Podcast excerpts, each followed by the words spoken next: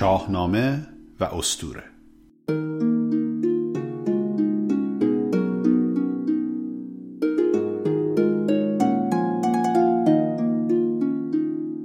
درود بر شما. به دوازدهمین بخش از پادکست شاهنامه و استوره خوش آمدید. من افشین سپهری هستم و این بخش دومین جلسه از دوره دوم کلاس های شاهنامه و استوره است که من در اون داستان پادشاهی فریدون رو به پایان می‌برم. امیدوارم مورد توجهتون قرار بگیره.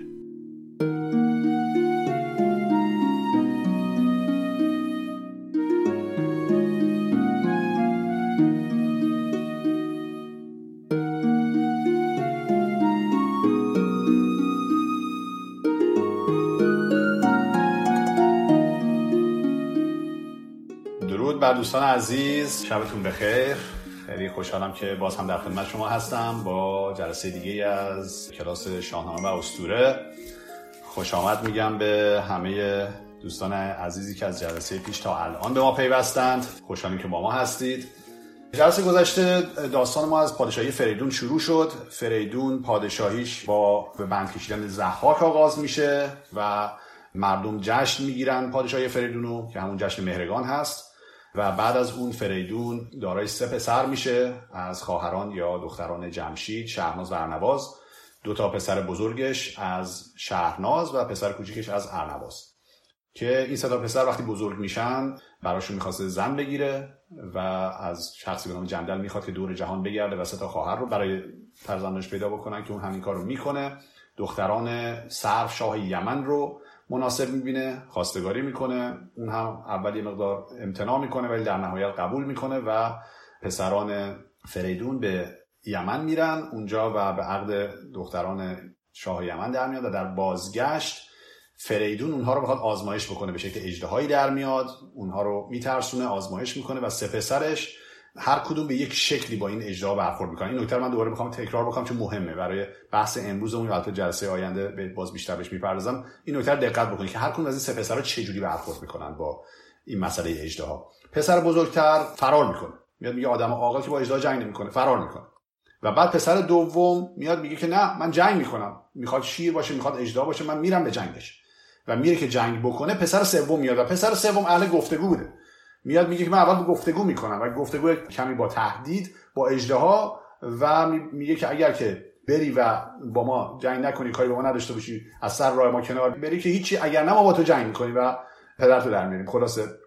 فریدون اینها رو وقتی می‌بینه از پسرانش بعد دیگه ناپدید میشه و برمیگرده به استقبال پسرانش و میگه بر اساس اون چیزی که من از شما دیدم روی شما اسم می‌ذارم.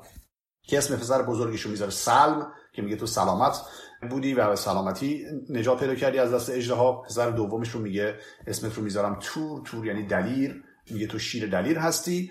و پسر سومش رو که در واقع میانه رو برمیگزینه بین این دو راه رو نامش رو می‌ذاره ایرج. و اینکه این سه تا پسر چجوری رفتار می‌کنن رو ما در ادامه داستان هم می‌بینیم. جالبه که این رفتار این پسرها بسیار اصطلاح میگن کانسیستنته در طول زمان می‌بینیم که همون شخصیت رو ادامه میدن. و این یه فلسفه هم پشتش هست. من فکر می‌کنم این جلسه نه جلسه آینده بهش خواهم پرداخت. این نکته رو براتون بگم که کلاس ما کلاس شاهنامه و اسطوره هست. من قرار داستان شاهنامه رو براتون بگم و ریشه های اسطوره این داستان ها رو بگم. اما تا وقتی که داستان به یه جایی نرسه یا ترجمه تموم نشه بخشی از داستان من خیلی نمی‌خوام سراغ ریشه ها برم. و داستان فریدون داستان مفصلیه که جلسه گذشته به اون پرداختیم. امیدوارم که بتونم این جلسه اون رو به پایان ببرم و در جلسه آینده مفصل در مورد داستان فریدون و ریشه هاش در اوستا و متون پهلوی با هم صحبت خواهیم کرد. ولی امروز من بیشتر سعی می‌کنم به داستان بپردازم. خلاصه یه مقداری براتون ادامه بدم از جلسه گذشته که بعد از اینکه فریدون به پسرانش نام میده جهان رو بین اونها تقسیم می‌کنه سمت غرب رو که میگه در واقع خاور در این بخش شاهنامه و سرزمین روم هست میده به پسر بزرگ سلم سمت شرق رو که میگه سرزمین ترکان چین و سرزمین توران میده به پسر دومش تور. و سمت مرکز رو یعنی جایی که مرکز پادشاهی خودش هم بوده اون رو میده به پسر کوچیکش ایرج. که اینها میرن اونجا و یه مدت پادشاهی می‌کنن تا اینکه پسر بزرگی سلم میگه من از سهمی که پدر بهم داده راضی نیستم. من پسر بزرگ بودم و جای بهتر که ایران هست. طبیعتا همیشه مرکز بوده و همیشه هر ملتی فکر می‌کرده بهترین جای جهان مال اون هست. میگه ایران چرا افتاده دست ایرج؟ من باید پادشاه باشم. و بعد میره و ذهن برادر دوم تور رو هم خراب می‌کنه و این دو نامه می نویسن بسیار پرخاشجویانه به پدرشون و از اون می‌خوان که این پادشاهی رو از ایرج بگیره و به اونها بده. که پدرش هم در پاسخ به اونها میگه که شما راهی که میری راه اهریمن هستش و شما نباید اینجوری فکر بکنید و بعد توضیح میده براشون که من از روی خودخواهی این کار رو نکردم کلی بررسی کردم با بزرگان مشورت کردم تا به این نتیجه رسیدم که به این شکل تقسیم بکنم جهان رو. اینو در واقع به شکل نامه میفرسته برای این بچه ها اما می‌دونه که اونها راضی نمیشن با این نامه و حرفای فریدون. به همین خاطر ایرج پسر کوچیکش رو فرا می‌خونه داستان رو برای اون تعریف می‌کنه و بهش میگه که تو باید بری و پیش از اینکه برادرانت به جنگ تو بیان تو بری به جنگ اونها. پیش دستی کنی. اما ایرج چنین شخصیتی نداره. دقت کنید همون شخصیتی که با اجدها تو وارد گفتگو شد گفت من نمیرم به جنگ. اینا برادرای منن اینا از خون من هستن و من میرم با اینها صحبت می‌کنم. من میرم به اینا میگم با من اصلا نمی‌خوام پادشاهی رو. پادشاهی که به خاطرش من می‌خوام با برادرانم در بیفتم رو مثلا نمی‌خوام. میگه من میرم و با اونها صحبت می‌کنم. فریدون میگه کار تو به نظر من کار اشتباهیه. اما اگر می‌خوای این کار رو بکنی من تو رو از اون باز نمیدارم. برو و این کار رو بکن. من هم نامه ای می نویسم و با تو میفرستم. امیدوارم که کمک می‌کنه و بعد تو بتونی سالم و سلامت بعد از اینکه با هم در واقع صلح کردید و آشتی کردید برگردی و من دوباره چهره تو رو ببینم. اینجا جایی بود که ما داستان رو پایان دادیم درس گذشته و ادامهش رو امروز خواهم گفت براتون. فقط توضیح بدم که داستان امروز خیلی احساسیه و یک مقدار خشونت درش هست و اگر بچه ای داره گوش میده این برنامه رو خلاصه از الان بهتون بگم که شاید خیلی براشون مناسب نباشه. و بعد اینکه من سعی می‌کنم که احساس داستان رو اونجوری که خودم درک می‌کنم و اونجوری که به خودم احساس میده هر دفعه که این داستان رو بیان می‌کنم اون رو برای شما بیان کنم. و پیشا پیش عذرخواهی می‌کنم اگر که متاثر ممکنه بشید. من سعی می‌کنم مخصوصا در یک جایی بخشی از داستان خیلی حتی توضیح براتون ندم. فقط شعر رو بخونم و بعد برمیگردم یه مقدار بیشتر براتون توضیح میدم. دلم می‌خواد که شما هم با من و با احساس این داستان همراه بشید. خب پس با این مقدمه و یک جمله دیگه که میگم داستان شروع می‌کنم. و اون جمله این هستش که در این بخش داستان که امروز من برای شما نقل می‌کنم شما یکی از معروف ترین ابیات شاهنامه رو خواهید شنید. شاید بیتی که اگر نه معروف ترین بیتی باشه که شنیدید اولین بیتی است که بسیاری از ماها از شاهنامه شنیدید این رو هم میگم که شاید نسبت بهش مقدار کنجکاوتر باشیم بیشتر دقت کنید. به اون بیت که برسم حتما همتون متوجه خواهید شد پس بریم داستان شروع کنیم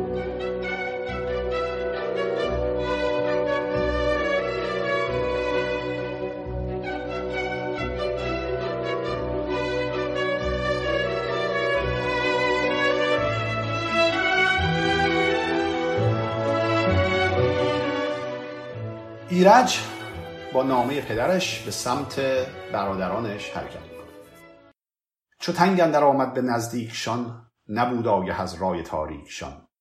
پذیره شدندش بر آیین خیش سپه سر به سر باز بردند پیش. سپه باز بردند پیش یعنی که سپاه پیش باز بردن در واقع اینجا کلمه پیش به که از قبل بیاد در واقع رفته بعد از فعل اومده. ولی همون معنی رو میده.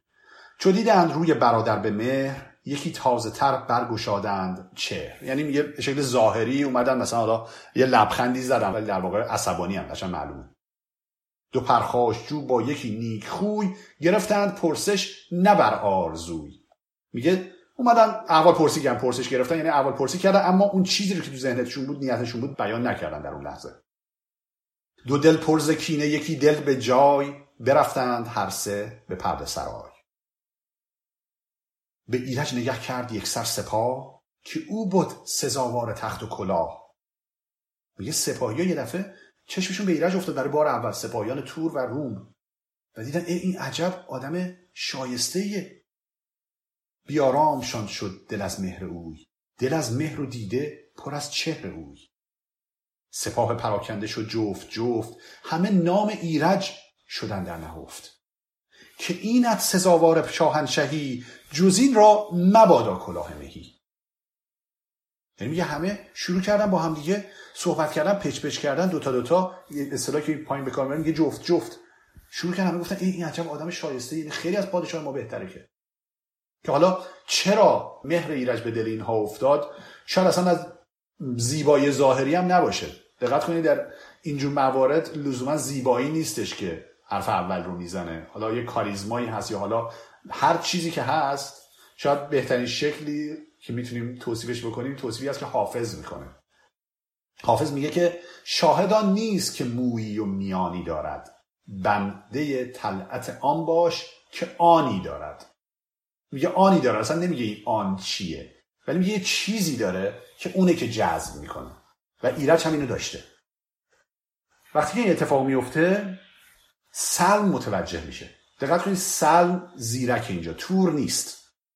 ببینید همون اولم که از دست اجدا فرار کرد گفت آدم عاقل با اجدا جنگ نمی‌کنه. یعنی انگار یه عقلی تو سرش هست. و اون بود که دقت کرد سپاهیان دید دارن با هم پچ پچ می‌کنن. و فهمید داستان چیه. بعد میره به برادرش به تور میگه. میگه که سپاه دو کشور چو کردم نگاه از این پس جزو را نخوانند شاه. میگه اونا اونجوری که می‌بینم فقط اونو دیگه از این شاه خودشون می‌دونن. میگه ما تازه یه مشکل داشتیم یه مشکل دیگه هم به مشکلاتمون اضافه شد. بعد میگه اگر بیخ او نکسلانی ز جای ز تخت بلندت کشد زیر پای. یعنی میگه که اگر که خلاص کلک اینو نکنی دقت بکنی میگه نکسلانی. خب یعنی نبری میگه اگر که نکسلانی یعنی داره به تور میگه تو باید این کارو بکنی. ببین با زیرکی سلمه. نمیاد میگه بکنیم. میگه بکنی. چون می‌دونه تور یه آدم عصبانیه. آدم است که تو خوشو کنترل بکنه و داره اینجوری تحریکش می‌کنه. میگه اگر بیخ او رو نکسلانی ز جای ز تخت بلندت کشد زیر پای یعنی میگه تخت میاره پایین. شاهی رو از دست میدی. پس میگه ما یه دلیل که داشتیم یه دلیل دیگه هم بهش اضافه شد که ما باید یه بلایی سر ایرج خلاصه بیاریم و میگه تو باید بیاری تازه.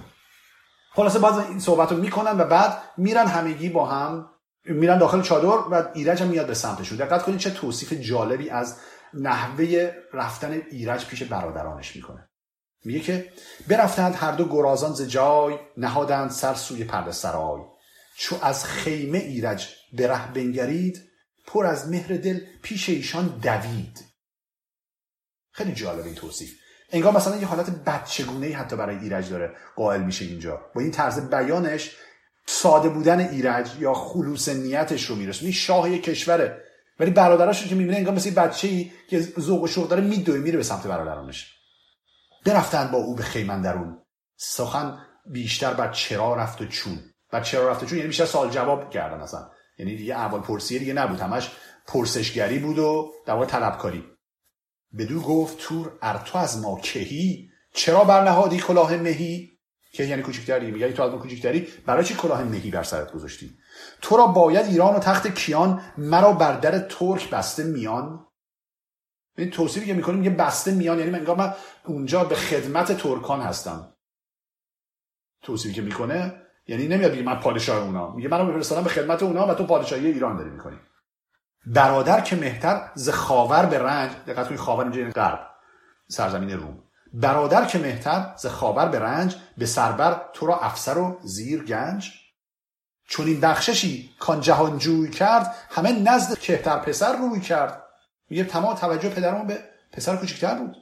نه تاج کی مانم اکنون نگاه مانم اینجا یعنی نمی‌گذارم. خب؟ نه تاج کی مانم یعنی نمی‌گذارم. نه تاج کی مانم اکنون نگاه نه نام بزرگی نه ایران نه شاه. یعنی میگه من اینو نمی‌تونم تحمل بکنم. حاضر نمیشم که کوتاه بیام. چو از تور بشنید ایرج سخن یکی پاکتر پاسخ افکند بن. بدو گفت کی مهتر کام جوی اگر کام دل خواهی آرام جوی. این چقدر آرام کننده است این جمله. چقدر زیبا گفته. بدو گفت که مهتر کام جوی اگر کام دل خواهی آرام جوی. در بعضی نسخه از کام دل یابی. به هر حال. میگه من ایران نخواهم نه خاور نه چین نه شاهی نه گسترده روی زمین.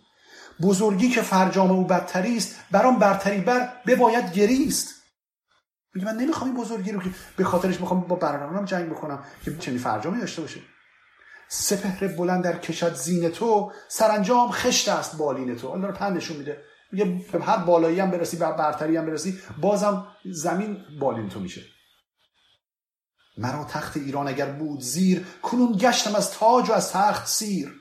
سپردم شما را کلاه و نگین.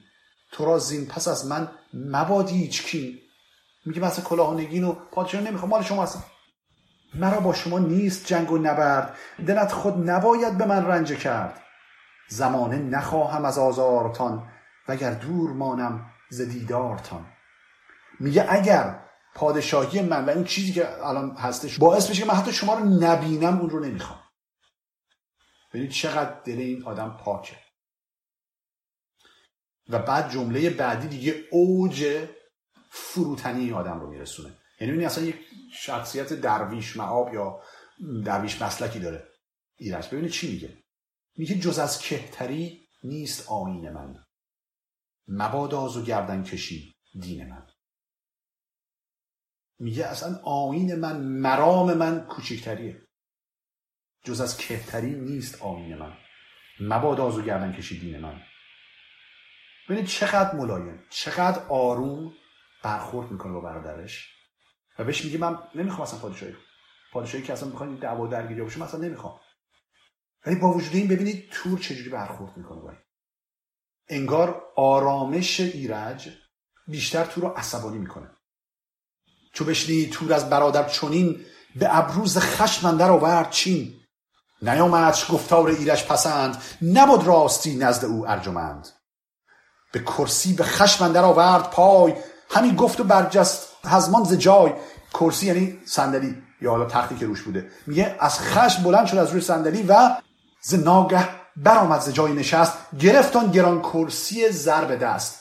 اون صندلی که روش نشسته بود که طلایی بود بلند کرد. بزد بر سر خسرو تاجدار. زد به سر ایرج صندلی رو. بزد بر سر خسرو تاجدار. از او خواست ایرج به جان زینهار.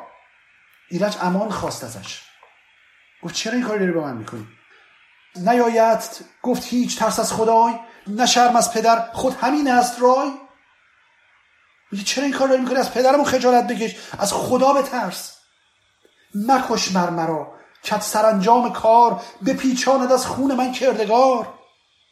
پسندی و هم داستانی کنی که جان داری و جان ستانی کنی؟ یا یا میپسندی که جان داشته باشی خودت بعد جان کسی دیگر بگیری؟ و بعد از این جمله میگه میازار موری که داره کش است که جان دارد و جان شیری خوش است. این اون بیتی که حتما همتون شنید استاد سخن سعدی اون رو از فردوسی نقل راجع به این بیت مفصل بعدا براتون صحبت می‌کنم ولی الان ازش می‌گذارم که داستان رو دست ندید میازار موری که دانه کش است که جان دارد و جان شیری خوش است. مکن خیشتن را ز مردم کشان. که از این پس نیابی خود از من نشان. بسنده کنم زین جهان گوشه ای به کوشش فراز آورم توشه ای به خون برادر چه بندی کمر؟ چه سوزی دل پیر گشته پدر؟ جهان خواستی یافتی خون مریض مکن با جهاندار یزدان ستیز. ببین جمله چقدر جمله موجز و کوتاهی که تمام داستان رو میگه. جهان خواستی یافتی خون مریض. مکن با جهاندار یزدان ستیز. سخون چند بشنید و پاسخ نداد. تو رو میگه. سخون چند بشنید و پاسخ نداد. همان گفتش آمد همان سرد باد. یکی خنجر از موزه بیرون کشید. موزه یعنی چکمه. یکی خنجر از موزه بیرون کشید سراپای او چادر خون کشید. بدان تیز زهرابگون خنجرش همی کرد چاکان کیانی برش فرود آمد از پای سر به سهی گسستان کمرگاه شاهنشهی. دوان خون از آن چهره ارغوان شد آن نامور شهریار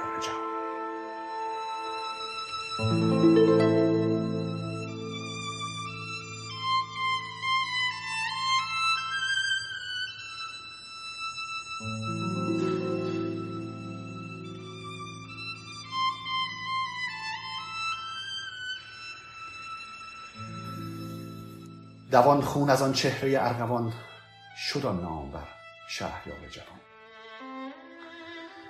جهانا بپروردیش در کنار و آن پس ندادی به جان زینهار.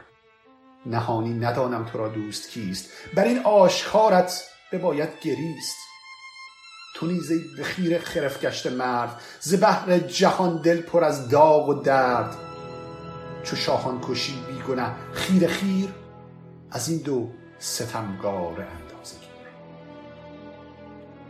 این جمله جمله جالبیه. میگه که اگر که تو هم خرف یعنی ابله اگر تو هم یه ابلهی هستی که به فکر کشتن بیگناه شاهان هستی از سرنوشت این دو ستمکار اندازه گیر. عبرت بگیر هنوز نمیگه سرنوشت اینا چیه.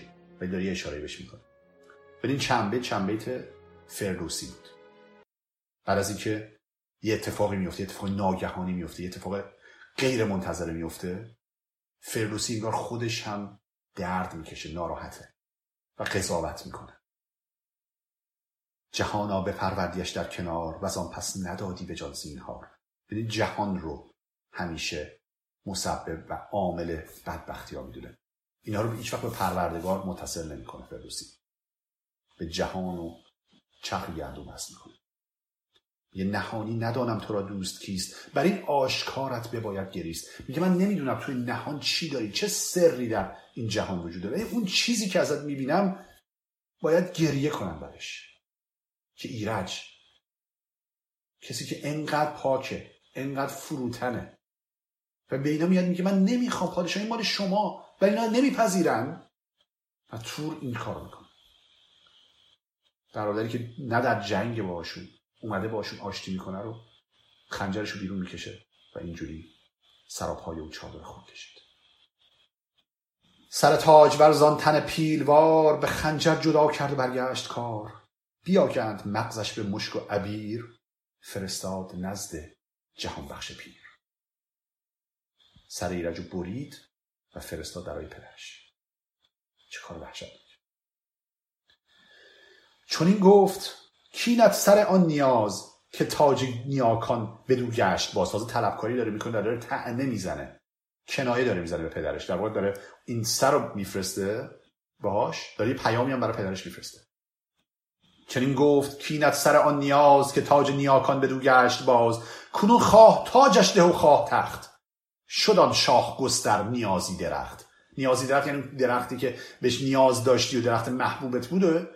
من برات فرستادم سرش حالا می‌خوای تاج بذاری رو سرش بذار برفتن بازان دو بیداد شوم یکی سوی چین و یکی سوی روم. وقتی این کارشون تموم شد هر دوتا برگشتن کشور خودشون. فریدون نهاده دو دیده به راه سپاه و کلاه آرزومند شاه. فریدون چشمش به دره یا به راهه. که ایرج بیاد. همی شاه را تخت پیروز ساخت. همی تاج را گوهر در نشاخت. پذیر شدن را بیاراستند. می و رود و رامشگران خواستند. تبیره ببردند و پیل از درش. ببستند آین همه کشورش.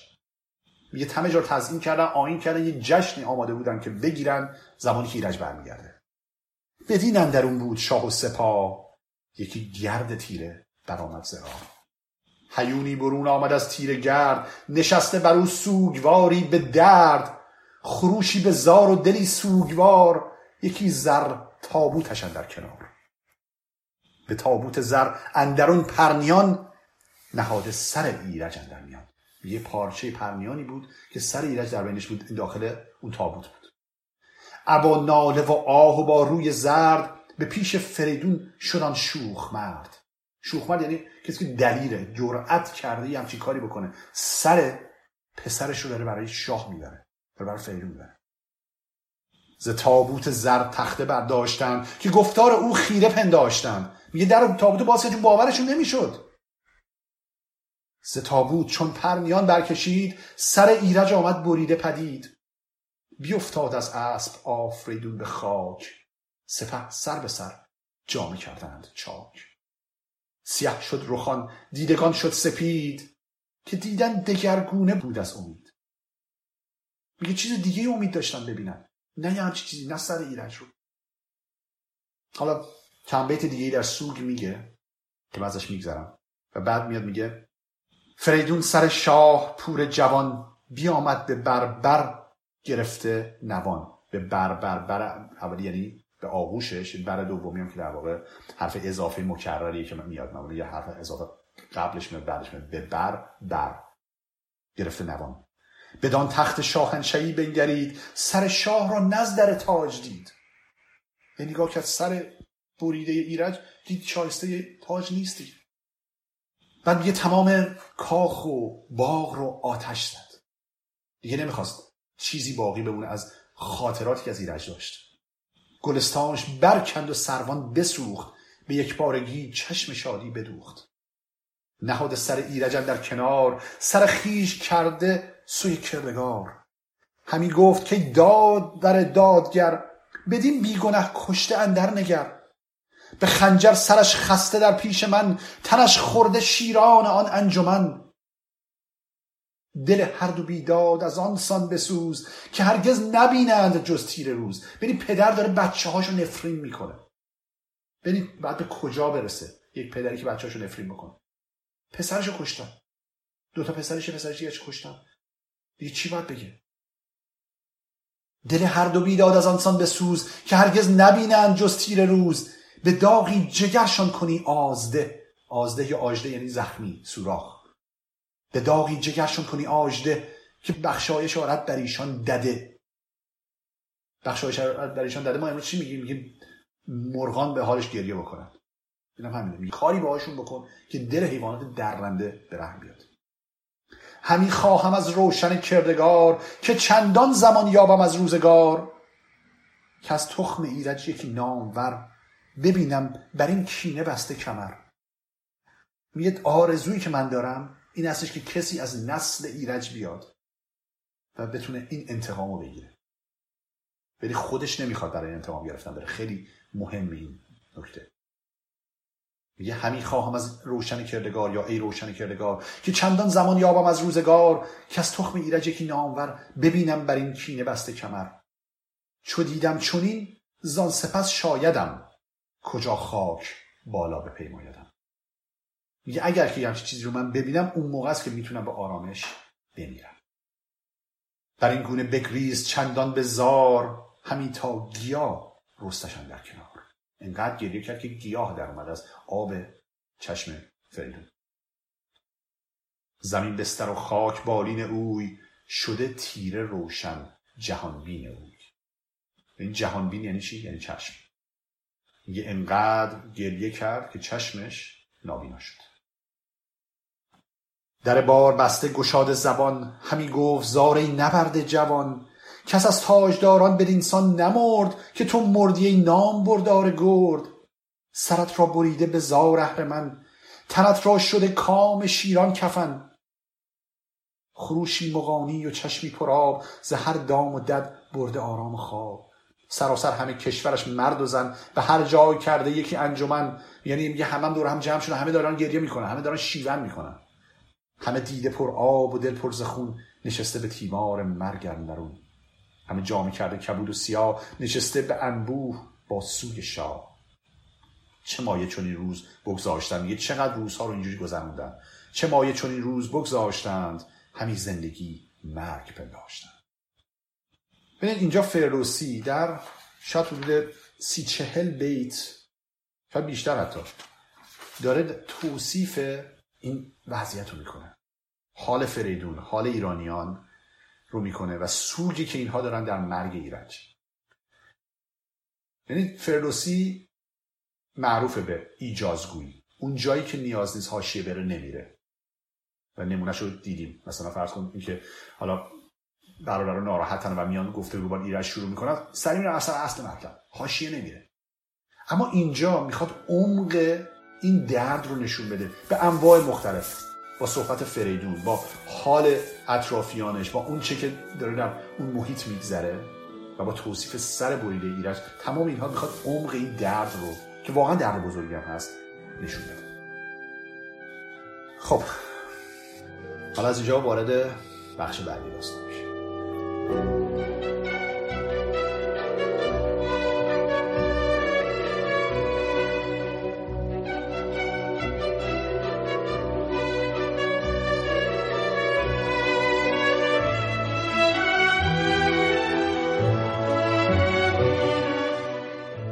برآمد بر این نیز یک چندگاه.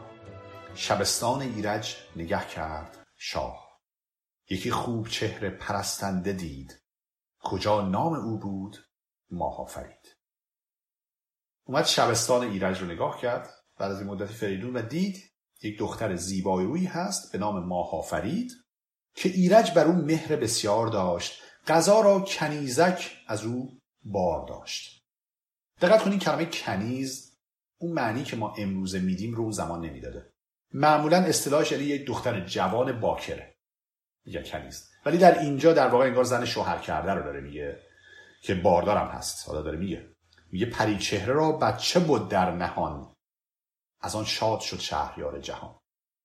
پس میگه یه دختری به نام ماهافرید رو در شبستان ایرج دید که اتفاقا از ایرج بارداره. و خوشحال شد از این موضوع. اون آرزویی که داشته یادتونه گفتش که دلم می‌خواد کسی از نسل ایرج بیاد و انتقام ایرج رو بگیره و خونخواهی بره. و به نظر میاد داره این اتفاق میفته از آن خوب رخ شد دلش پر امید. به کین پسر داد دل را نوید چو هنگامه زادن آمد پدید یکی دختر آمد ز آفرید. پس صبر کردن بچه که به دنیا اومد دیدن که بچه دختره. خب که حالا اسم دختر رو اینجا نگفته فقط یه اشاره می‌کنم. تو در بندهشت این داستان رو داریم و اسم این دختر رو میگن هست گوزک. ولی اینجا اسم این دختر رو نمیگه که چیه. در دختر ماهافرید و ایرج. جهانی گرفتند پروردنش برآمد به ناز و بزرگی تنش. مران ماه رخ راز سر تا به پای. تو گفتی مگر ایرج استی به جای؟ یعنی میگه اینقدر شبیه ایرج بود دختر. چو برجست و آمد هنگام شوی چو پروین شدش روی و چون قیر موی نیا نامزد کرد شویش پشنگ. بدو داد و چندی برآمد درنگ. بده ایجازگویی فردوسی نمونش همینجا. خیلی سریع گفت این دختر رو به دنیا آمد و بعد بزرگ شد. تمام. بزرگ شد و هنگام شوهر کردنش شد و شوهرش هم دادن. ببین چقدر سریع در دو به تمام اینو تمام کرد. و اینجا شویش هم میگه پشنگ اسمش که اینجا نمیگه پشنگ کیه. ولی ظاهرا در یه سری ابیاتی که میگن الحاقیه. و البته در متون دیگه داریم این که میگن این پشنگ برادرزاده فریدونه. ما اسم پشنگ رو در جاهای دیگه هم در شاهنامه داریم. از جمله پدر افراسیاب که حالا در داستانهای بعدی بهش می‌رسیم اسمش پشنگه. و پهلوان دیگه هم داریم به نام پشنگ. حالا اینجا برای که فقط یه مقدار از این بودن بیایم بیرون یه حکایت خیلی کوتاهی براتون میگم. یه حکایت که از افسانه هایی هستش که مال زمان فردوسی هست. میگن که انصوری فرخی و اسجدی که سه تا شاعر در واقع مجیزگوی دربار سلطان محمود غزنوی بودن و با فردوسی هم طبیعتا مشکل داشتن میان و می‌خوان که فردوسی رو تحقیرش کنن. می‌خوان بگن که تو سخنوری نمی‌دونی تو نمی‌تونی شعر خوب بگی و همچنین شعر حماسی که شعری هستش که فردوسی میگه در مقابل اشعار حمد و ثنایی که اونها می‌گفتن شعر بیخودیه.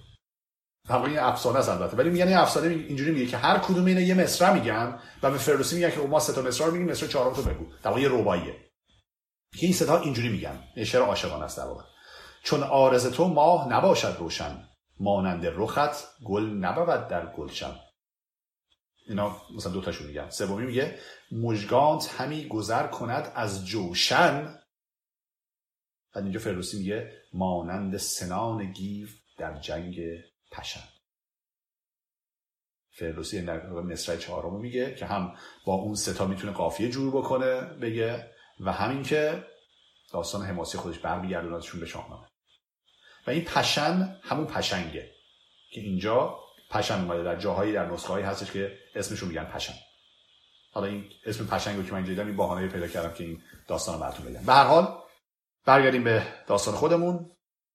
اینجا اون دختر رو به ازدواج پشنگ در میارم و بعد میگه بدادش بدان نام بردار شوی.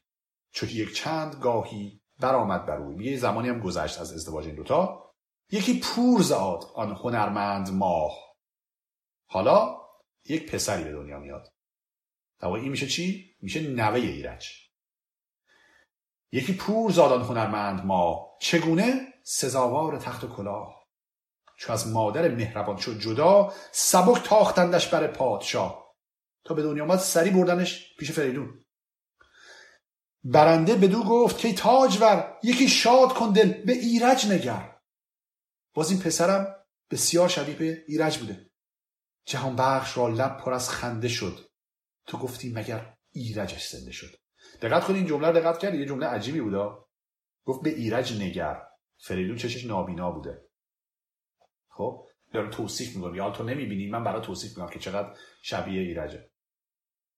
یه یادی بکنیم از در واقع روشندلان از نابیناها واقعا که شاید واقعا باید بیم روشنده. واقعا می‌بینن. با دیده دلشون شاید می‌بینن. من یاد خانم مریم هیدرزاده میفتم شاعر نابینای کشورمون که واقعا شعرهای خیلی قشنگی میگه ایشون. در چندین تا از شعراش من دیدم که ایشون میگه میگه من می‌بینم این می‌بینم اون.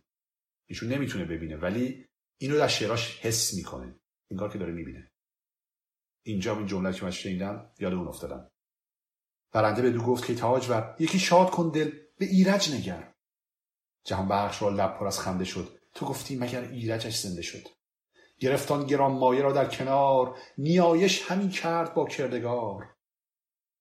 همین گفت که این روز فرخنده باد دل بدسگالان ما کنده باد. همان که از جهان آفرین کرد یاد ببخشود و دیده بدو باز داد. دقت کنیم میگه وقتی که خدا رو یاد کرد خدا چشمانش رو بهش برگردوند و چشمان فریدون دوباره بینا شد. حالا این چند تا چیز دیگر یاد من میندازه که براتون بگم اینجا. یکی این یاد کردن از خدا که باعث یه اتفاقی میفته ما باز هم در شاهنامه داریم. در داستان هفت خانه رستم در فکر کنم خانه چهارم باشه اشتباه نکنم. رستم یه جایی می‌رسه که یک جادوگری اونجا هست. و جادوگر به محض که رستم رو می‌بینه ظاهر خودش رو عوض می‌کنه و به شکل یک زن زیبارویی در میاد و میاد و با رستم میشینه. در واقع می‌خواسته فریبش بده. اونجا یک سفره رنگینی هم بوده و رستم مشغول به خوردن میشه و با این ماهرو و زیبارو مشغول به گفتگو میشه و از زیبایی این میاد نام خدا رو بر زبان میاره. و تبارک الله اصل الخالقین که میگن نام خدا رو از زیبایی این بر زبان میاره و همین نام خدا باعث میشه که تلسم جادوگر بشکنه و جادوگر برگرده ظاهر جادو. که رستم به محضی که اینو می‌بینه شمشیر رو برمیداره و سر جادوگر رو می‌بره. اینجا هم همینه. با بردن نام یزدان اتفاقی میفته و اون اتفاقی هستش که چشم فریدون بینا میشه. چیزی که باز بی ربط ممکنه باشه تا حدی به این موضوع یاد داستان میشل استروگوف میفتم کتاب جول ورن که در اون هم شخصیت اصلی میشل استروگوف نابینا میشه در بخش از داستان ولی بعدا در ادامه داستان معلوم میشه که نه این نابینا نبوده. چرا؟ به خاطر که اون زمانی که می‌خواستن چشمش رو با آتیش داغ کور بکنن اشکی که تو چشش جمع میشه باعث میشه که چشمش رو حفاظت کنه و بعدا معلوم میشه که نه چشم نابینا نیست. به فریدون هم به هر شکلی چشم نابیناش بینا میشه. فریدون چون روشن جهان را بدید به چهر نو آمد سبک بنگرید. به چهر نو آمد سبک بنگرید یعنی به چهر نو همین پسریه که به دنیا آمده دیگه. به چهر نو آمد سبک بنگرید. چون این گفت که از پاک مام و پدر یکی شاخ شایسته آمد ببر. می روشن آمد ز پرمایه جام. منا چهره دارد منوچهر نام. خب ببین کلمه چهره رو دو بار اینجا حتی در دو تا بیت مختلف به کار برد گفت فریدون چو روشن جهان را بدید به چهره نو آمد سبک بنگرید. اینو در واقع فردوسی مخصوصا این کلمه اینجا به کار ببره. می‌تونه هر کلمه دیگه به کار ببره. میگه به چهره نو آمد سبک بنگرید. چون این گفت که از پاک مام و پدر یکی شاخ شایسته آمد به بر. می روشن آمد ز پرمای جام. منا چهره دارد منوچهر نام. کسی چهره من رو داره. کسی به من شبیه هست منا چهره است اسمش می‌ذاریم منوچهر اما خب اینو در داستانهای قبلی هم دیدیم. من در دوره گذشته بهتون اشاره کردم که فردوسی یه زمانهایی از این کارا می‌کنه. یعنی شروع می‌کنه یه وجه تصمیه هایی برای یه سری اسامی قائل میشه که در واقع اینا واقعیت نداره. یعنی به اصل ریشه این کلمات که برگردیم اصلا چنین چیزی نیست. حالا من گفتم که نمی‌خوام خیلی به اسطوره امروز بپردازم. در درس آینده براتون توضیح میدم که اصلا ریشه این کلمه از کجا اومده منوچهر اصلا هیچ ارتباطی به مناچهره نداره. یا اگر یادتون باشه در دوره قبل دوستانی که با ما بودن داستان کندرو رو یادتونه؟ کندرو مباشر زحاک بود که میگفتش کندر میره و کندروه. در صورتی که اصلا کندرو نیست اصلا. این کلمه رو فردوسی درست نتونسته بخونه چون آشنا نبوده با ریشش این در واقع که از گندرو یا کندرو میاد که یکی از در واقع دیوان هست. در اسطوره ما داریمش میگه کندرو. حالا در اینم اینجا منوچهر رو میگه مناچهره حالا. چنان پروریدش که باد هوا بر او برگذشتن ندیدی روا. بعد میگه خلاصه شرح بزرگ کردن این منوچهر رو داره میده در ادامه. اینجا که حالا یه مقدار ازش میگذریم و میریم جلو. میگه که خواست تمام هنرهایی که لازم بود برای یک پادشاه و لازم بود برای خونخواهی ایرج تمام اینها رو فریدون به نوه خودش در واقع نوه ایرج در واقع که منوچر هست آموزش داد. و خبر از چنین پهلوانی و چنین پسر شایسته ای می‌رسه به سلم و تور. به سلم و به تور آمد این آگهی که شد روشنان تاج شاهنشهی دل هر دو بیداد شد پر نهیب بیداد در همون بیدادگره اینجا. خلاصش گفته بیداد. دل هر دو بیداد شد پر نهیب که اختر همی رفت سوی نشیب. اختر رفت سوی نشیب یعنی یعنی ستارهشون افول کرد. پایین اومد. نشستند هر دو پراندیشگان شده تیره روزه جفا پیشگان یکایک بر آن راهشان شد درست کسان روششان چاره بایست جست. میباید یه فکری بکنن که سوی فریدون فرستند. کس به پوزش کجا چاره این بود و بس.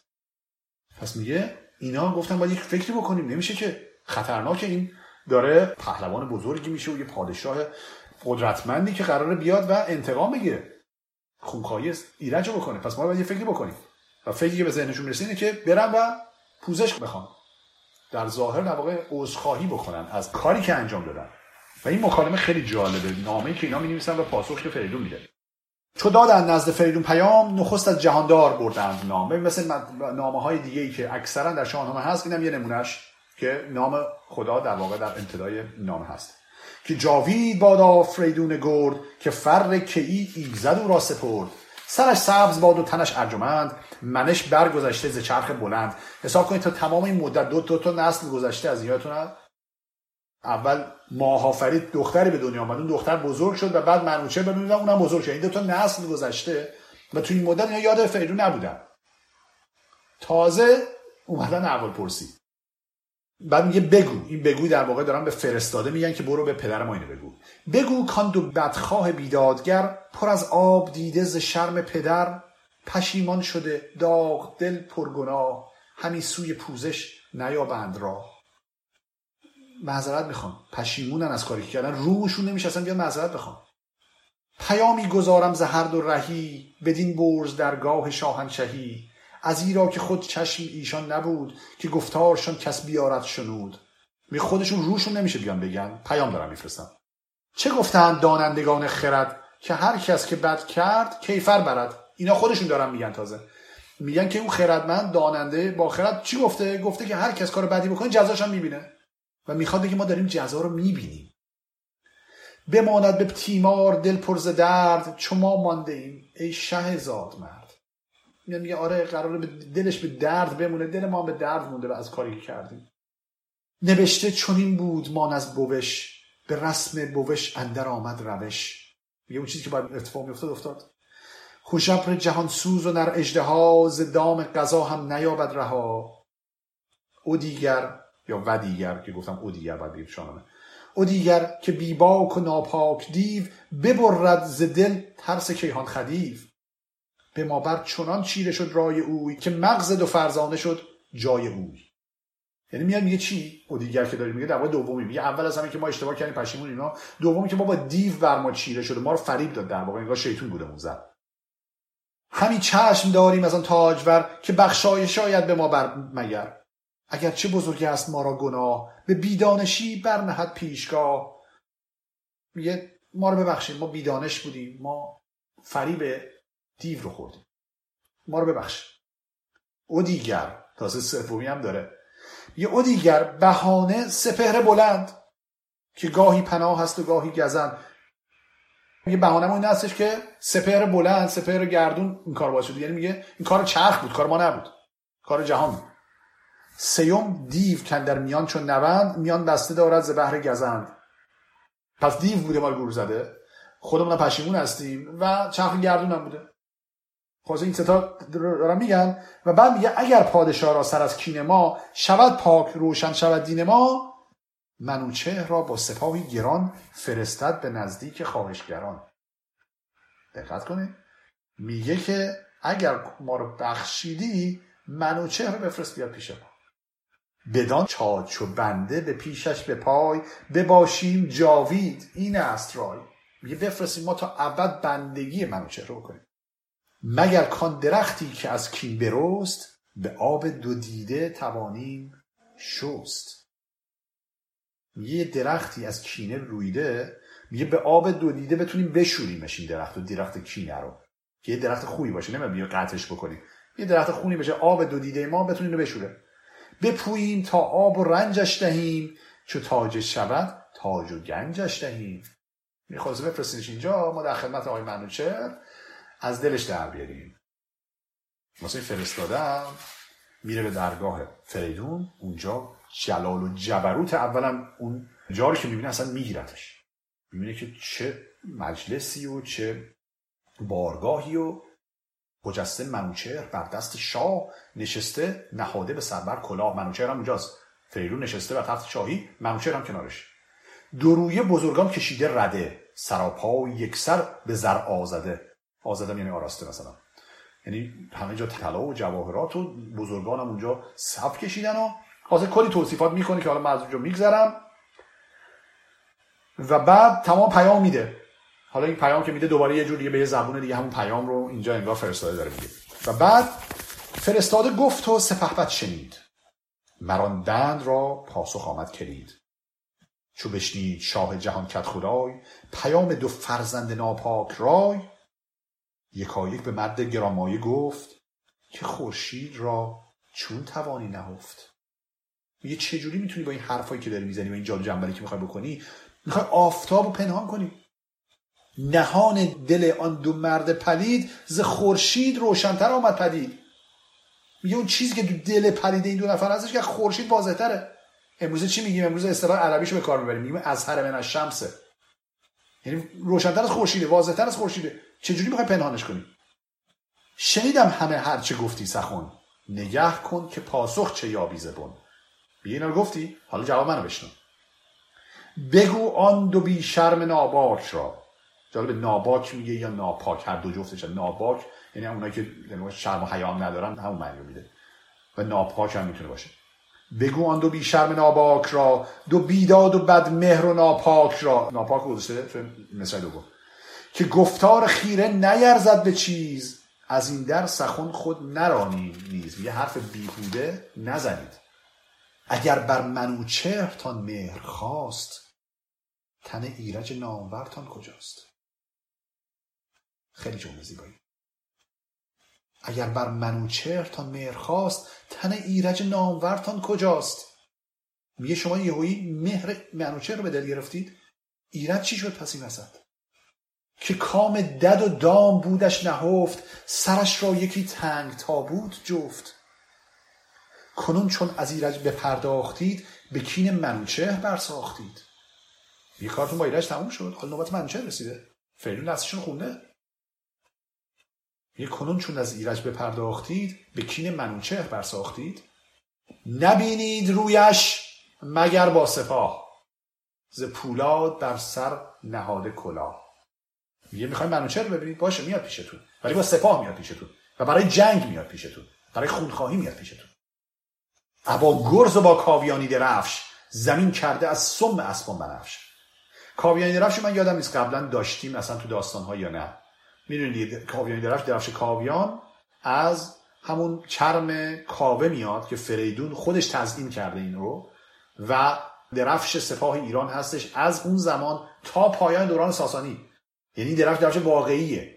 حالا از کجا شروع شده؟ از اسطوره ها میاد یا واقعا از یه جایی از گذشته بسیار دور میاد؟ به هر حال در زمان ساسانی وجود داشته. من در دوره قبل سرنوشتش هم گفتم که قطع قطعش می‌کنن. اعراب وقتی که به دستشون میفته کسی می‌گیره اینو میفروشه و بعد اون رو به عنوان غنیمت تقسیم می‌کنن بین سپاه اسلام. اینجا اولین جایی که میشنویم ابا گرز با کاویانی درفش زمین کرده از سم اسبان بنفش سپهدار چون قارن رزم خواه چه شاپور نستور پشت سپاه به یک دست بر یاد خسرو به پای چو شیروی شیرو زنش رهنمای.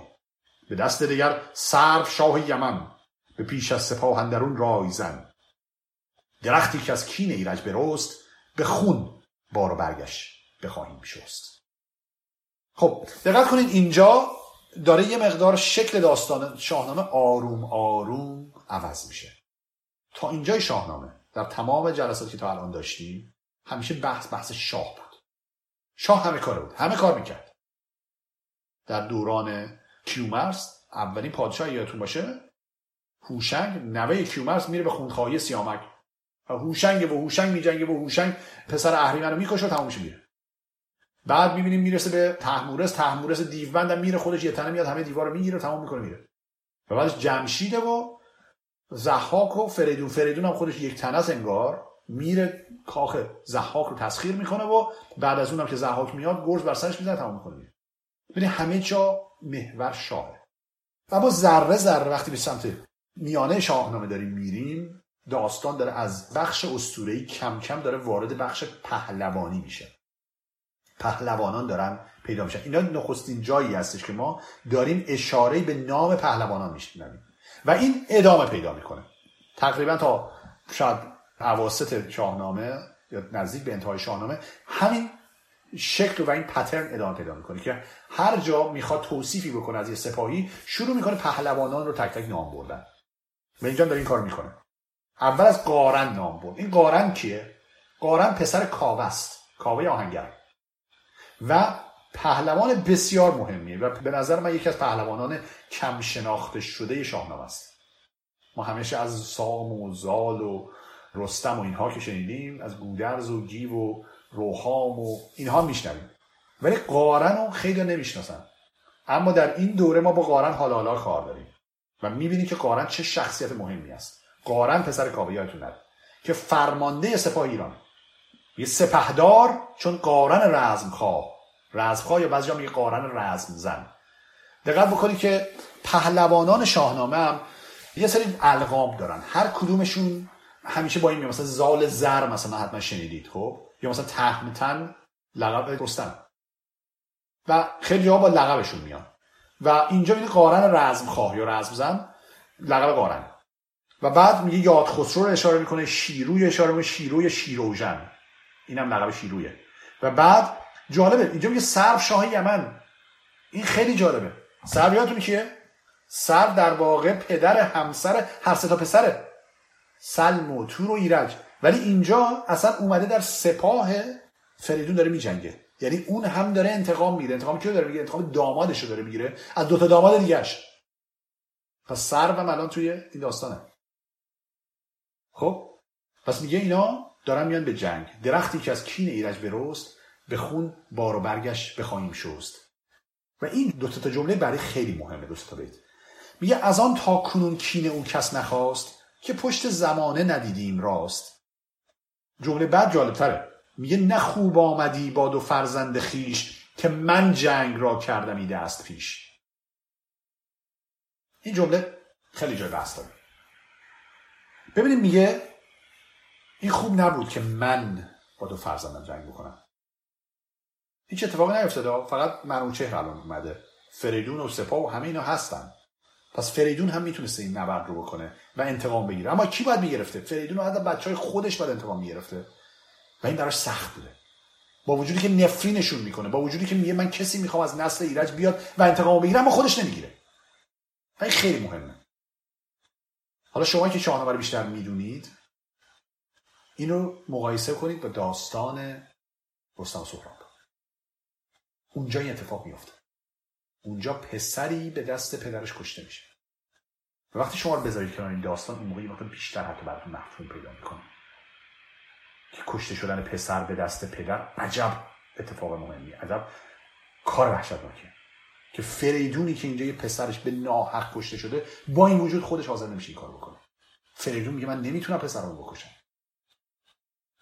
نفرینشون می‌کنه. آرزو داره که بمیرن ولی خودش نمی‌تونه این کار بکنه. اما در داستان رستم سهراب اتفاق میفته هرچند که رستم نادانسته این کار رو می‌کنه. کنون زان درختی که دشمن بکند برومند شاخی برآمد بلند. این تشبیه جالبیه.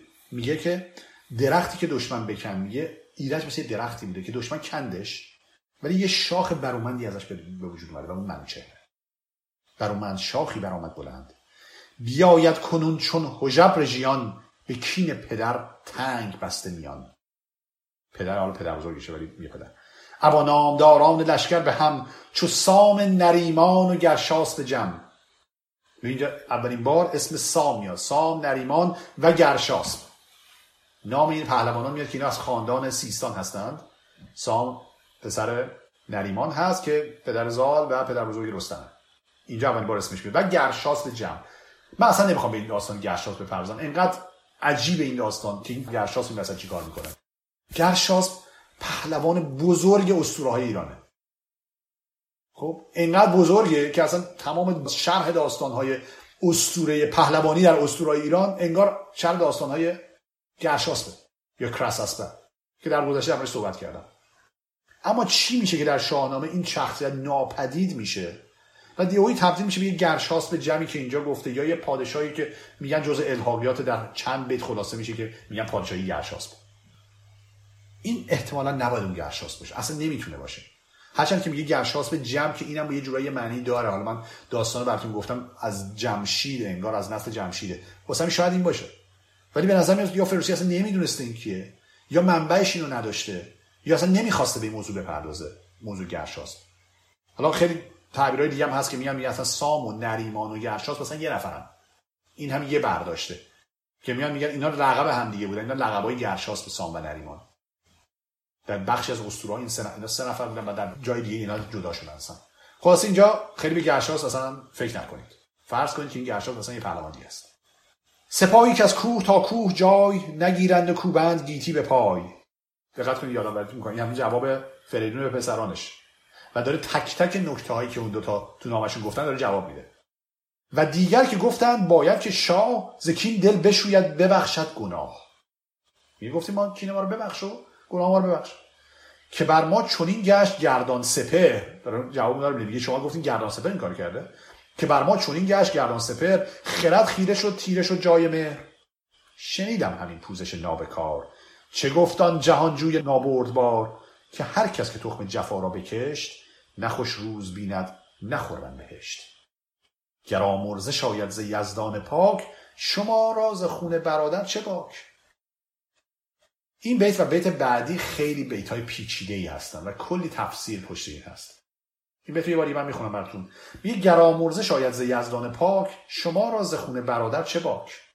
میگه اگر شما فکر می‌کنید که خدا شما رو میبخشه شما میگید جهان بوده و ما نبودیم و فلان. به نظر میاد دارین بهانه میارید که ما چرا این کار کردیم؟ به نظر میاد که خودتون براتون قابل قبولی که شما آمرزیده هستید شما تقصیر نداشتید.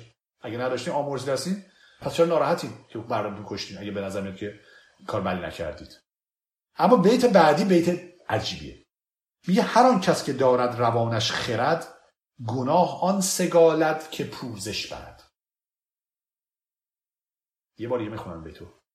میگه هر آن کس که دارد روانش خرد یعنی هر آدم خردمندی گناهان سگالت که پوزش برد. سگالت یعنی بیاندیشد حالا اینو حداقل دو جور مختلف تعبیرش کردن. یه جور تعبیری که میگن میگن گناهان سگالت پوزش میگه شما گناهی رو می‌تونی بکنی که قابل پوزش و بخشش باشه. گناهی که شما کردی اینقدر بزرگی که قابل بخشش نیست. گناهان سگالت که پوزش برد. حالا یه معنی دیگهش می‌تونه چی باشه؟ گناه آن سگالت که پوزش برد میگه یعنی اینکه شما پوزش دارید می‌خواید همین نشونه اینه که گناهی کردید. و یعنی پوزش نمی‌خواستید. این دو معنی کرده اینو. جواب اینا رو داره میاد میگه میگه نه شما کارتون قابل بخشش نیست. این جواب فریدون ز روشن جهاندار تا نیست شرم سیاه دل زبان پرز گفتار گرم. یه خجالت اصلا شما نمی‌کنید شرم نمی‌کنید از گفتارشون سه دیگر. سومی حالا مهمه. میگه سه دیگر فرستادن تخت آج بر این ژنده پیلان و پیروز تاج. چیکار کردن؟ یه عالمه طلا و جواهرات و هدایا برای فریدون فرستادن. میگه شما چه هدیه فرستید. بدین بدره های گوهرگونگون نجوییم کینو بشوییم خون. میگه شما اینا فرستادین که ما یه جوری ماسمالی بشه به قول معروف. ما اون خون رو بشوریم با این جواهرات و انگار دیگه کینه نداشته باشیم. سر تاجداران فروشم به زر. که ما تخت بادا ما تاج و مفر اینجا کلمه مه همون نه خب مثلا میگیم نبر و مبر. همون میم جای نون به کار می‌بره. اینجا همه رو می به کار برده. ولی اینجوری باید خوند.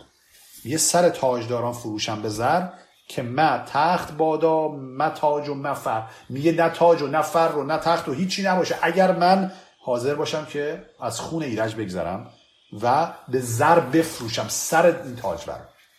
سر بیبه ها را ستانت بها مگر بدتر از بچه اجده ها یه کسی که این کار بکنه از اجده بدتره. که گوید که جان گرامی پسر بهایی کند پیر گشته پدر؟ بدین خواسته نیست ما را نیاز. سخن چند گوییم چندین دراز یا براز دو جورش هست. خب میگه چرا انقدر سخن زیادی بگیم تو این زمینه؟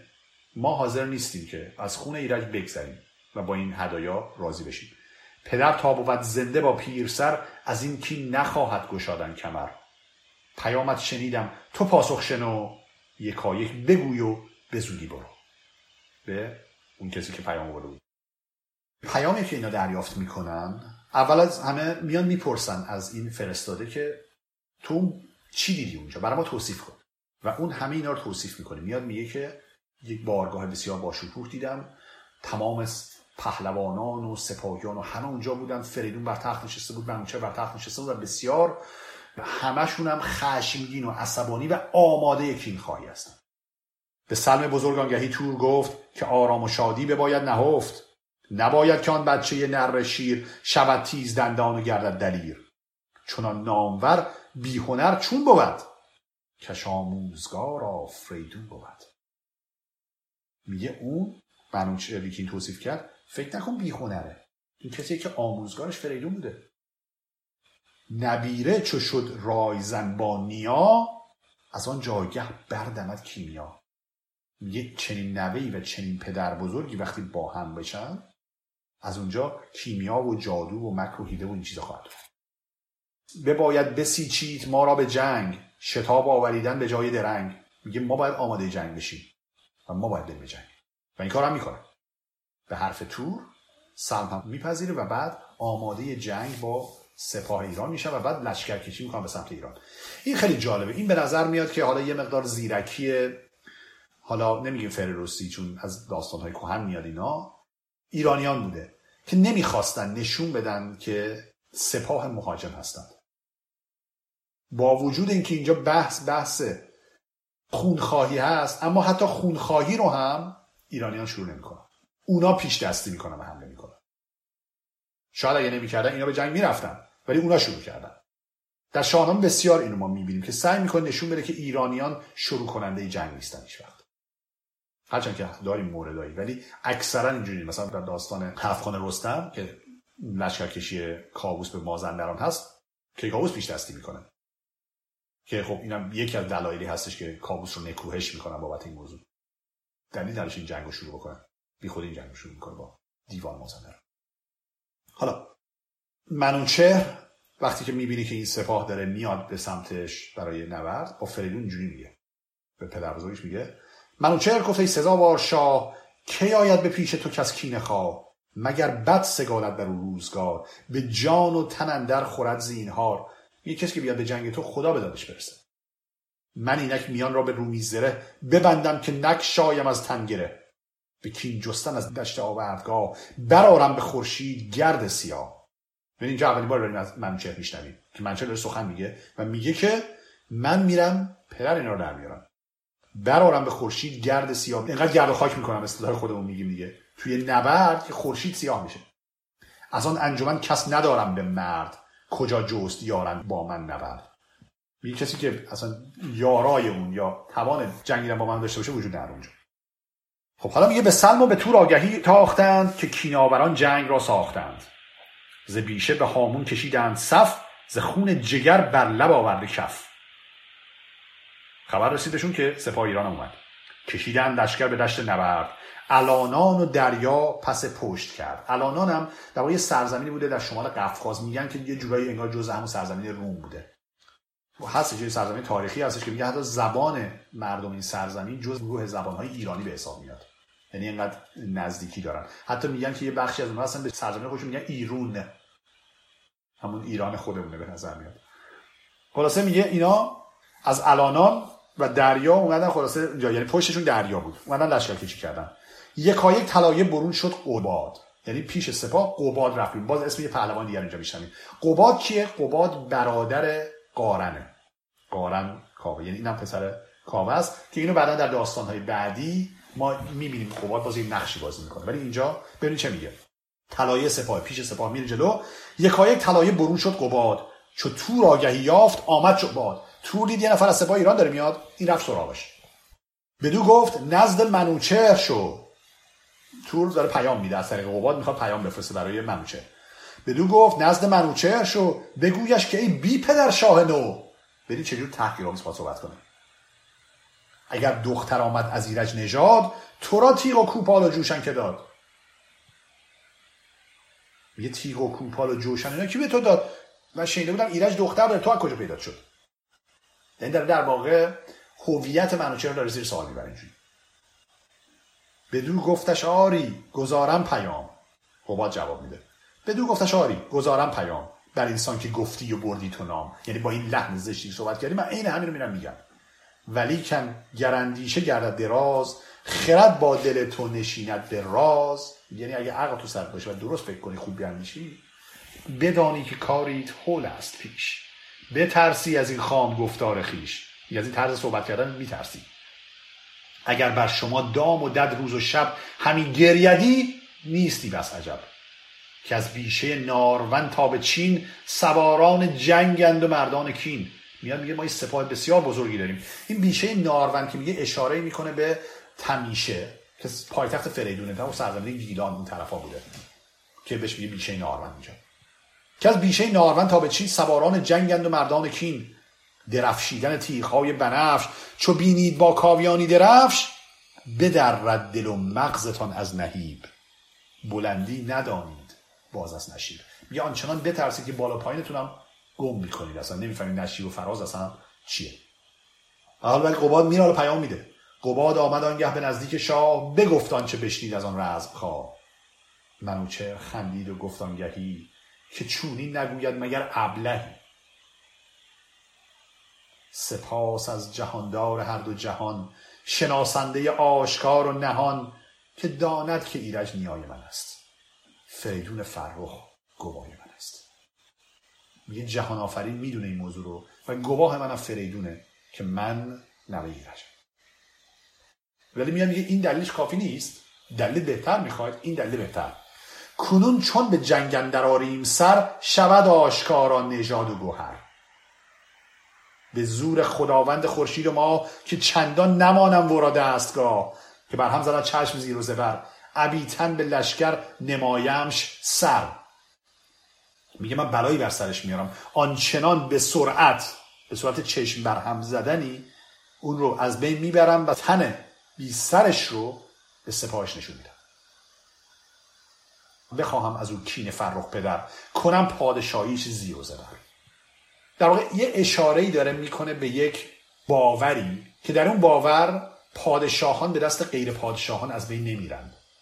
میگه اگر من موفق شدم در این جنگ این رو از بین ببرم این خودش دلیلی بر نجال من هست. دلیل بر این هست که من از نسل ایرج و از نسل شاهان هست خب به هر حال آماده رزم میشن سپاهیان و اینجا دو سه بیت میگه خیلی دو سه بیت خیلی جالبه. در واقع مفهوم شهید رو انگار داره بر ما نشون میده. همون مفهومی که امروز ما به عنوان شهید می‌شناسیم این رو داره الان به سپاهیان ایران داره میگه. میگه کسی کو شود کشت از این رزمگاه بهشتی بود شسته پاک از گناه. هر آن کس که از لشکر چین و روم بریزند خون و بگیرند بوم همه نیک نامیش تا جاودان بماند بدو فرح موبدان. ببینیم اشاره کردم قبلا بهتون. من فرح که یه مال نیروی هست که از خداوند اومده چندی نو داریم. فرح ایزدی فرح کیانی فرح ایرانی و فرح موبدی. فرح موبدی یعنی موبدان پاک هستن به بهشت میرن و میاد میگه شما هم فرح موبدی می‌گیرید. حتی اگه کشته بشید به بهشت میرید. و همون مفهوم شهید دیگه.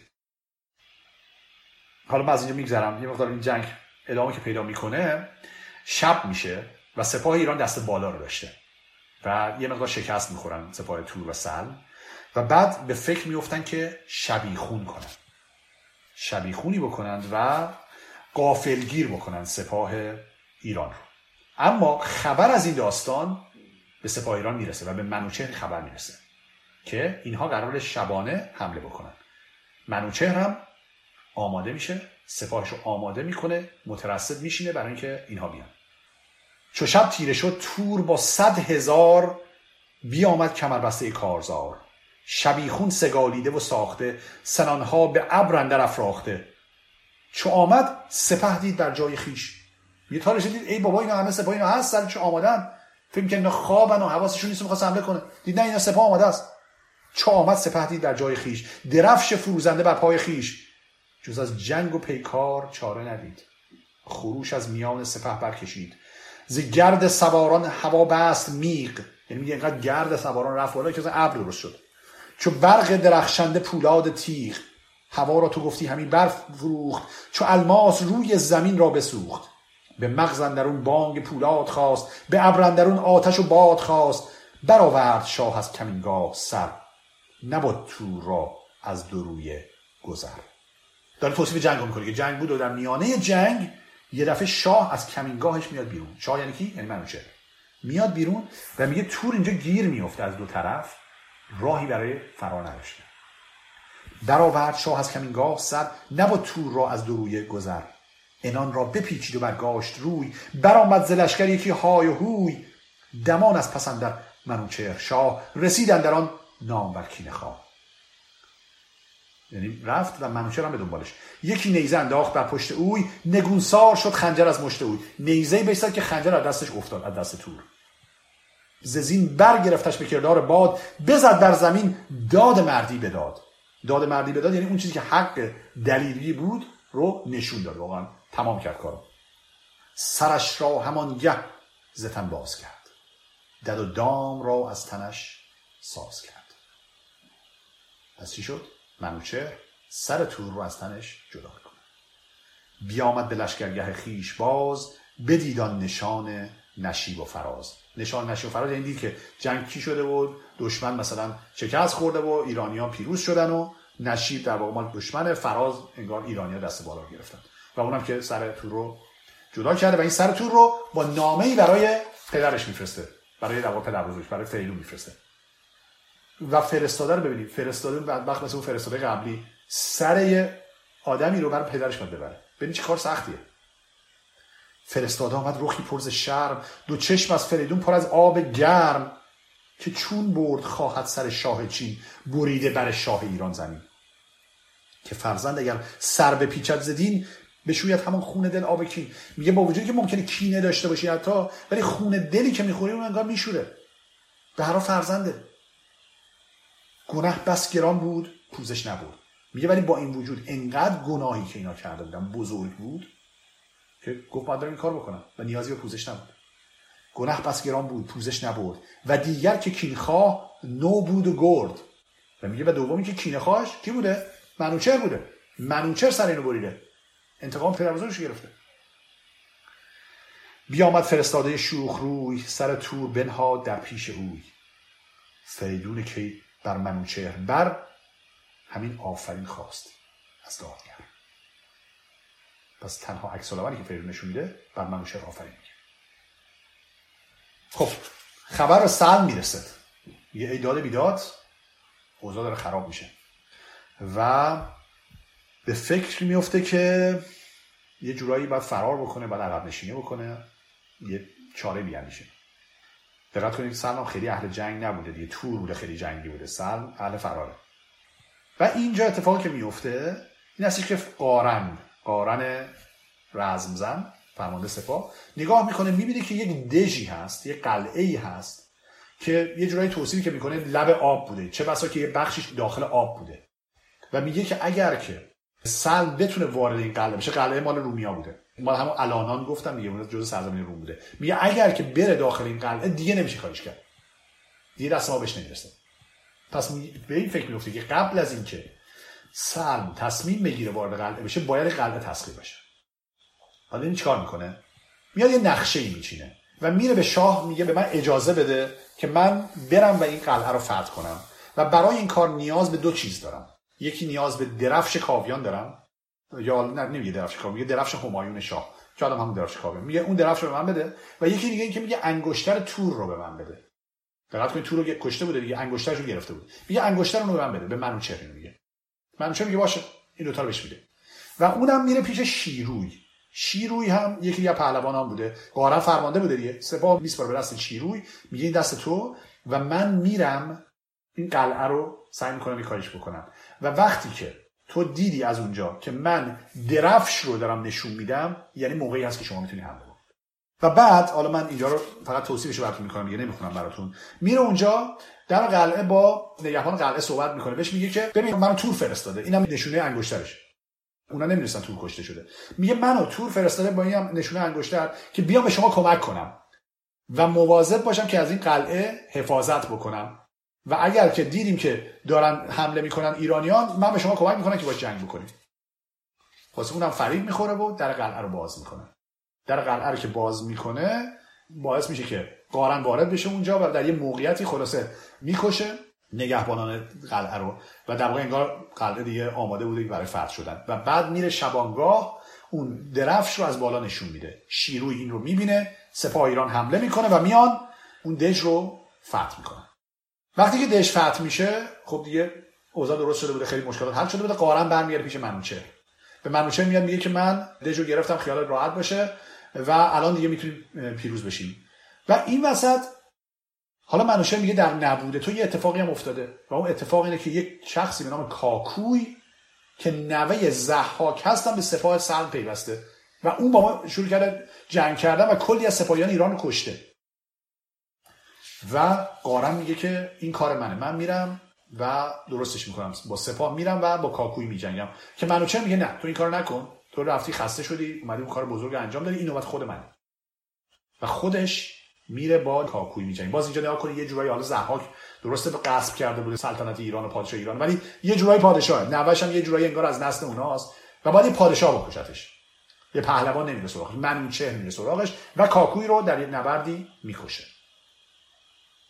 و بعد سلم که از همه جا دیگه بریده شده بوده دیگه هیچ کاری نمی‌تونسته بکنه مجبور به فرار بکنه. فرار می‌کنه می‌بینه که دژم نمی‌تونه بره به سمت دریا فرار می‌کنه. میره اونجا که جلوش بسته و راهی نداره برای رفتن. و اونجا منوچهر میره به دنبال او و میگه که پر از خشم و پر کینه سالار نو نشست از بر چرمی تیز رو. بیافکند بر گستوان و بتاخت به گرد سیاه چرمه اندر نشاخت.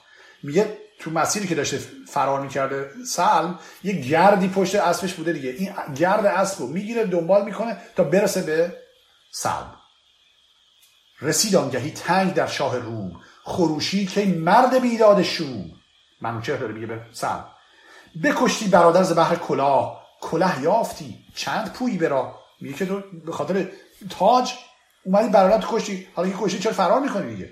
تاج که گرفت دیگه. کنون تاجت آوردم این شاه و تخت به بار آمدن خسروانی درخت.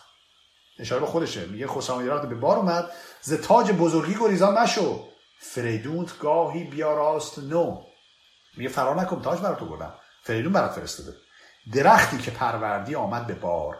ببینی برش را کنون در کنار. حالا میگه این درخت درختی که کاشتی درخت کین بوده.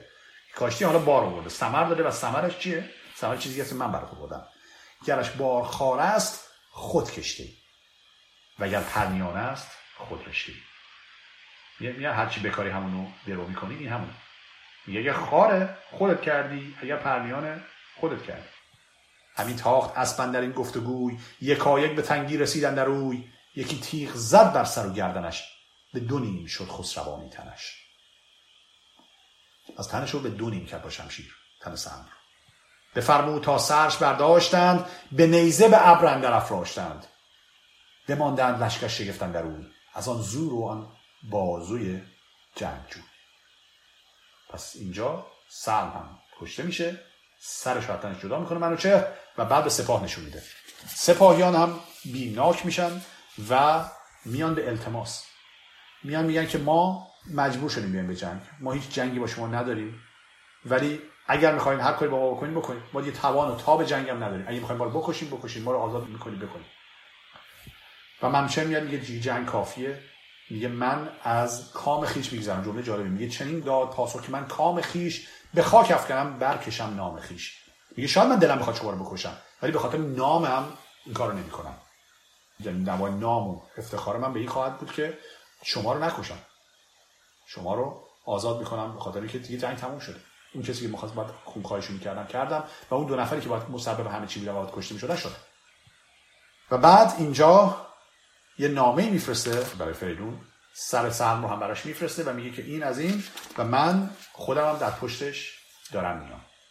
یعنی با سپاه برابر میومده یه فرستاده رو پیشا پیش میفرسته که خبر خوب رو به فریدون بده. فریدون هم خوشحال میاد به استقبال منوچهر.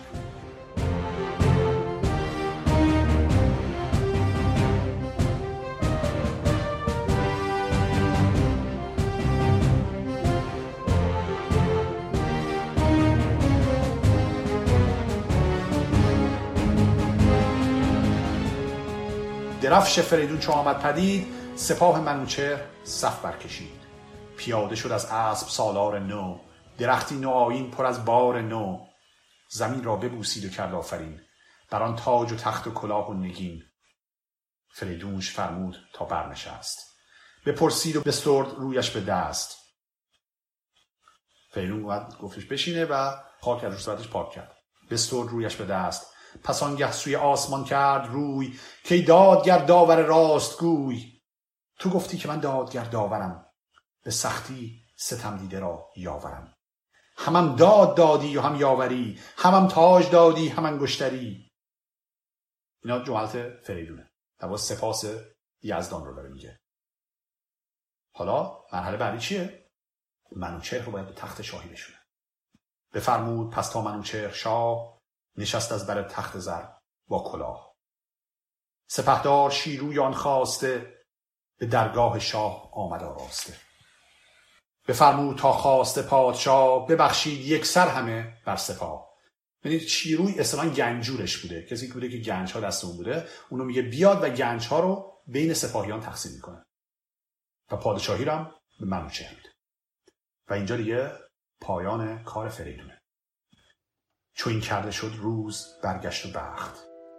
به پژمرد برگ کیانی درخت.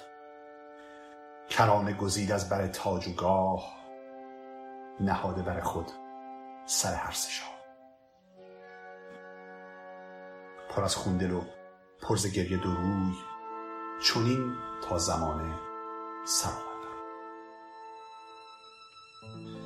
این دو تا یه باری براتون می‌خونم. یه مقدارم باید درمانش براتون صحبت کنم. یه باری دقت کنید. ببینید چه تصویری رو فردوسی خلق می‌کنه. کرانه گزید از بر تاج و گاه نهاده بر خود سر هر شاه. پر از خون دل و پرز گریه دو روی. چون این تا زمانه سر بر فریدون بشد نام او ماند باز. برآمد این روزگاری دراز. همه نیک نامی به و راستی. که کرده پسر سود در کاستی. منوچهر بنها تاج کیان به زنار خونین به بستش میان یعنی لباس عذا پوشید. فریدون در گذشت.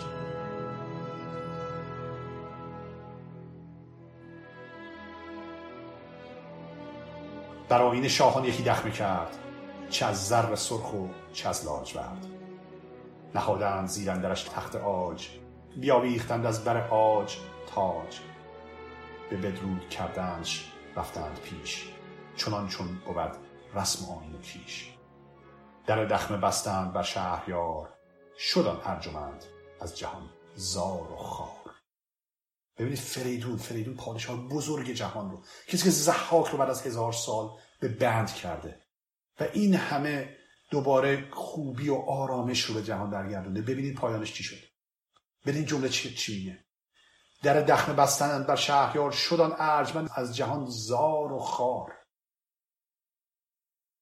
و بعد فردوسی در یک بیت در اون احساس خودش رو بیان می‌کنه.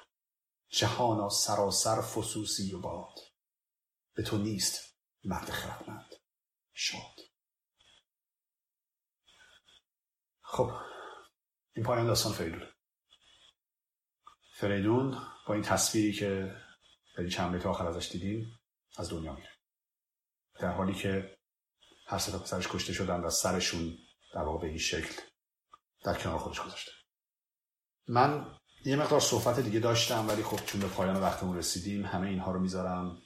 در جلسه آینده براتون صحبت می‌کنم. یه مقدار در مورد الهامیات می‌خواستم صحبت کنم در مورد بیت معروف فردوسی که امروز شنیدیم می‌خواستم صحبت کنم و نکات دیگه که بعدا براتون